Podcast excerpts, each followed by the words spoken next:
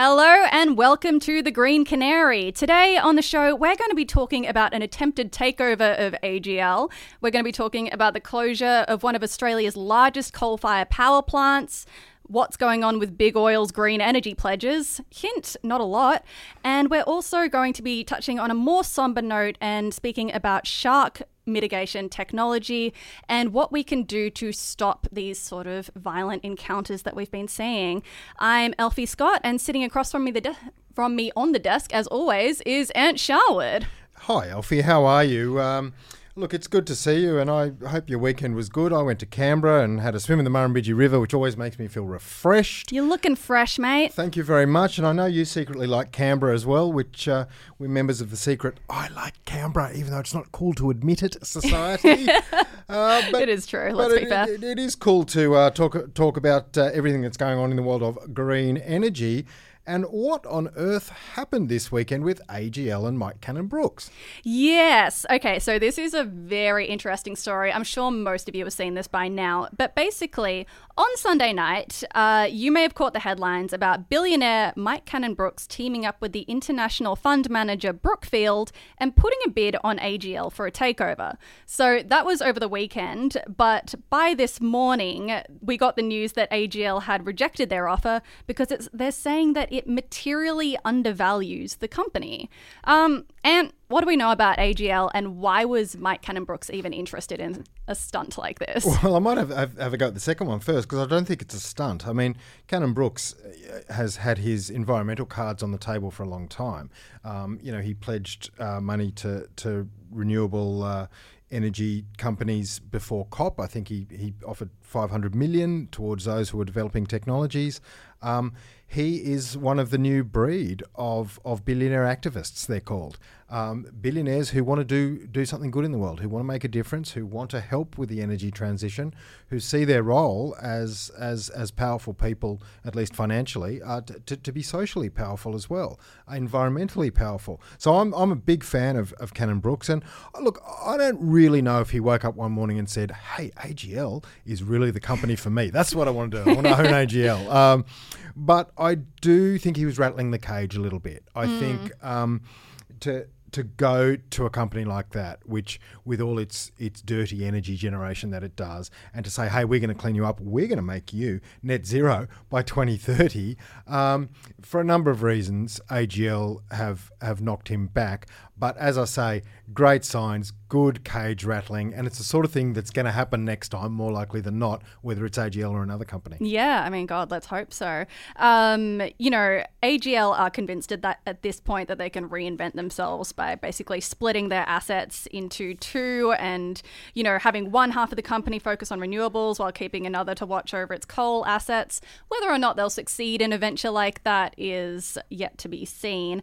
But yeah, I think basically what we're learning is that these sort of companies aren't really viable. They're not really, you know, within the the future of Australia. Well, well, well. The dirty energy well, side yes. of their business is is is less and less viable, and you know that, of course, is why Origin uh, Energy this week revealed that they're bringing forward the closure of their Eraring power station by seven years to 2025. Now, now, if anyone's ever driven north from Sydney towards Newcastle, Eraring is that big ugly structure on Lake Macquarie, um, or and, and and it's it's responsible for, I believe, 20% of New South Wales uh, electricity generation. It's responsible, I believe, also for 2% of Australia's greenhouse emissions mm. just out of that one plant. And they're going to close it seven years early. Um, now, interesting times in the Liberal governments around Australia. Um, Angus Taylor, Energy Minister, are not, not so thrilled about it. But he, here in New South Wales, uh, Matt Kean has sort of come riding in on, on his horse and, and said, all right, let's let's deal with this from a jobs perspective, hasn't he? Yeah, yeah, absolutely. Once again, seems like the states are cleaning up the federal government's mess, let's put it that way. But um, Matt Kean has fast tracked this jobs program to offer the 400 workers who will lose their jobs at Eraring um, and give them the opportunity to, tra- to transition into the renewable sector. Um, so, New South Wales have already said that they'll create 3,700 positions in green energy manufacturing and transmission. Yeah, and, and I just I love the way Matt Kean operates. Um, we're going to try and get him on the show. I think. You know, I had a conversation with him recently about about my Brumbies book because he was the minister responsible for, for enacting the the management plan that, to go along with the Kosciuszko Brumby leg- legislation, um, and he loves conservation. He said, "I'm a conservative politician. I like conserving things. And I think every conservative politician should put that on their door. I like conserving things. One of the things we have to conserve in Australia um, is, is our environment. Uh, green energy is a great way to do that, and we have to conserve jobs and create jobs. Mm. And he clearly believes, uh, he really believes it. He's not just saying it, that, that there are jobs in green energy manufacturing, and there are. So pathways are being created as old energy closes. Um, it's these are actually two terrific stories that have happened this week. But as we know, I, I guess in environmental news, um, he, we like to talk about green energy, but we like to talk about things that are happening out there in the natural environment as well. And I guess one of the saddest stories that anyone's seen for a long, long time um, in, in, the outdoors sort of sphere was was the shark incident in Sydney. Yeah. Um, now, shark people actually, when I say shark people, scientists and that, they don't call them shark attacks. Uh, they call them incidents or they've, they've got a few sort of words. You know, the point being that a shark is not attacking a human. A shark is doing what a shark does, which is uh, look for its next meal. Yeah, um, yeah. And in this case, it was it was horrendous and it was so tragic to see. And we should say that you know our thoughts are with the family of Simon Nellist, who was the 35 year old diver and photographer who was tragically killed in this incident. Um, but you know, since the man's death, there have been reports of people trying to hunt down the great white shark that was supposedly responsible in this occurrence, um, and that's also brought attention back to shark shark nets, especially especially because New South Wales has historically had the most enthusiastic uptake on this method, supposedly keeping swimmers safe, although that's deeply controversial. Um, but this week, Ant, you spoke to Ali Jennings, who is a geoscientist and long-time campaigner against shark nets, and she works with Shark Conservation Australia, right? Uh, she's a volunteer with them, okay. but she's been a long-time campaigner actually with a lot of organisations. And yeah, I asked her I, I, think we need to go there every time we have one of these incidents. Mm. Uh, what is the deal with shark nets and, and other prevention methods? And I had a chat to Ali this week. We have in New South Wales across 51 beaches from Newcastle to Wollongong. We have the shark meshing program, which this year is, has its 85th anniversary. So since 1937, we have had nets at beaches. Only just in the last five years or so, we've had smart drum lines. So the shark meshing program, which I'll talk about first, as I mentioned, 51 beaches, Newcastle to Wollongong. The nets basically, the best way to describe it is think of a tennis court net. That's literally what it's like. It doesn't go from headland to headland. It doesn't go from the surface of the water to the bottom. Sharks can swim under, around, and over. Um, and these are placed off beaches during the season, which is September through to the beginning of April. And they are basically, well, let's just say it's a government sanctioned fishing program. It does not afford ocean users efficient safety. And as I've looked through the data over the years, we're now seeing more and more uh, well, what they call non target species. So when the government, uh, Department of Primary Industries, who administers this program, um, they are literally targeting three target species of sharks deemed dangerous to humans. So whites, tigers, and bull sharks.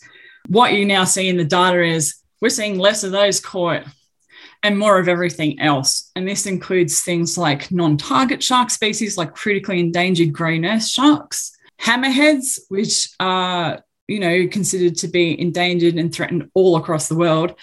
Uh, rays, rays often make up huge numbers in the catch. Um, you get even turtles. For instance, this the most recent report that came out because um, there's an annual report every year. Uh, there were six species of turtle caught in nets, and five of those six um, species are endangered. So that was Ali Jennings, uh, who is volunteering with Shark Conservation Australia and happens to be a very um, amazing expert in all of this. But, you know, there was also this story that came out of the shark attack, encounter, whatever you want to call it, um, because it turns out the Sydney Beachside Council ha- councils had been promised these smart drum lines in the lead up to summer. And that was promised last year uh, by the then Deputy Premier John Barilaro. Uh, but they've only de- deployed those drum lines this week um, from Malabar to Little Bay in Randwick Council to try and trap those um, sharks and potentially trap the shark that attacked Simon Nellist. So, trials with these smart drum lines have found that they're effective in catching and releasing sharks without killing them. But yeah, as always, the nets themselves are, seem to be ineffective and pretty controversial. Nets in New South Wales caught 375 marine animals last year alone. Um, most of them were not quote unquote target species. Uh, they caught hammerheads, which are one of the rarest sharks in the world, and you don't want them caught. They caught rays, you don't want rays caught. They caught 18 marine turtles. That's just in the 51 nets between Newcastle and Wollongong. You do not want marine turtles caught mm. in nets. And you know, one of the points Ali made made with me. Um, you know, in, in that chat that we had is is um, when you get animals caught in the nets, uh, you actually attract more sharks oh, because the right. animals are flapping yeah, yeah, about, sure. uh, flapping their fins or their whatever they've got about, and actually attracting sharks. So, so look, nets don't work. Nets are archaic. Nets are almost a placebo for swimmers. You go, mm. oh, there's a net, I feel good. Uh, they are not the answer again, in, in part of our conversation that didn't air, smart drum lines, yeah, there, there are pluses, there are minuses don't have to go into those at two lengths, but at, at too great a length, sorry. But the main point you made is drones. Drones, drones, drones, mm-hmm. drones, drones. Send up drones uh, at busy, especially at busy city beaches, and we can monitor sharks uh, from the air. We have the technology uh, that is by far the best and cheapest and most technologically sensible solution than any other sort of infrastructure we can we can put in place. Which, again, to use that word, are, are pretty much a placebo for the public. Yeah, totally. I think that people are recognizing more and more as this technology becomes available that it's not a matter of being on the side of the sharks or the swimmers. There are ways of mitigating risk for people in the ocean that don't interfere with the ecology. That's exactly and right. That's and what we aim for. Drones are a pretty good way of that. All right, so totally. let's let's let's get into mulch. Let's get into some of the little snippets that we saw this week, and let's talk about those big oil uh, clean quote unquote energy claims that we uh, mentioned in the intro to the potty today, Elfy. What's this all about? Okay, so a new study has looked at the environmental claims of big oil companies, including Chevron, ExxonMobil, Shell, and BP, and found that, surprise, surprise, they are failing to meet their green energy pledges and they lack transparency in their reporting around green energy investments. I feel like this study almost didn't need to be done. I feel like we could have guessed that at this point. But, you know, I think that it's also important to be able to have the data to point to because ultimately all of these companies, and I did look this up, they either have explicit 2050 targets for net zero emissions or they've got some wishy washy messages about believing in a greener future. So, what this data does is really pin down the BS. Yeah, it's great. I love it, and I love the academic language in this study that you identified. It, it, it I, I, mean, academese is almost you know worth mocking sometimes, but sometimes it comes to the rescue. And this this line here, we thus conclude that the transition to clean energy business models is not occurring, since the magnitude of investments and actions does not match discourse. Um, which, discourse, which is how an academic says, uh, you know Chevron, ExxonMobil, Shell, BP, and friends. You're talking crap and you're not fooling anybody. Yes. And uh, speaking about not fooling anybody, uh, we keep getting told that.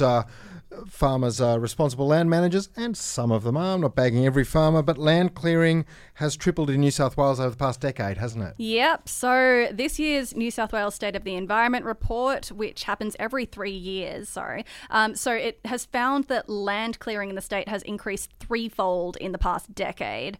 Um, you know what? I could go into the statistics. I could tell you that 62% of vegetation in the state is now under pressure from too much fire. Habitats are being destroyed. Bird, bird populations and fish populations are declining. yes, it's all grim. Like that's the that's the wrap up here. It sucks.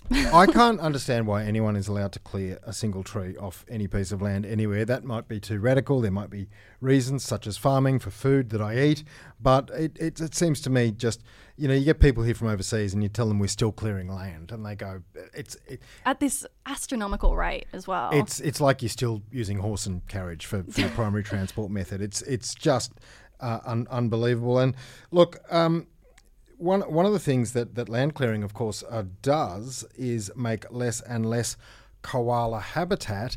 And now it looks like there's a new initiative um, which which could actually help us identify uh, beef beef that has been produced in areas that kept koalas safer. So, so the idea is basically to stick a little symbol or something on the packet. I think, hmm. like your Heart Foundation tick or your RSPCA paw. I mean, before long, everything we buy is going to have seventy three stamps and patches and logos all over it. But that doesn't matter. Good. Uh, we, you know, it's it's this is a, a move by Australia's peak organisation for rural producers, AgForce, and they said they want to develop a scorecard in conjunction with CSIRO, just so that consumers, people who eat beef, eighty percent of which is sold in the big two supermarkets, uh, so that they can know that the beef was farmed on land which wasn't cleared of koala habitat. So that's potentially a good news story. Koala free beef. Delicious. Mm. Before we head off today, we'd like to pay our respects to the traditional custodians of the country on which we're recording today, the Gadigal people of the Eora Nation. We'd like to pay our respects to their elders past, present, and emerging. We'd also like to pay our respects to the Narigo people, whose country our guest Al- Ali Jennings was recording on, and we'd like to extend that respect to any Aboriginal and Torres Strait Islander people here today. This land was stolen, never ceded. Oh, very well said, as always, Elfy. And we just like to remind you all out there that we are on Twitter at Green Canary Pod. We are at Green Canary Media on Instagram. We would love you to tag us, to interact with us, to share our pods, our episodes. We would also love you to join our newsletter, to subscribe. Just email hello at thegreencanary.com co. We have several hundred people on the e- on the uh, newsletter getting it each week, and we would love you to be one of them. Got dozens and dozens of people coming each week, so join on up, and we'll see you next week. All right, bye. Bye.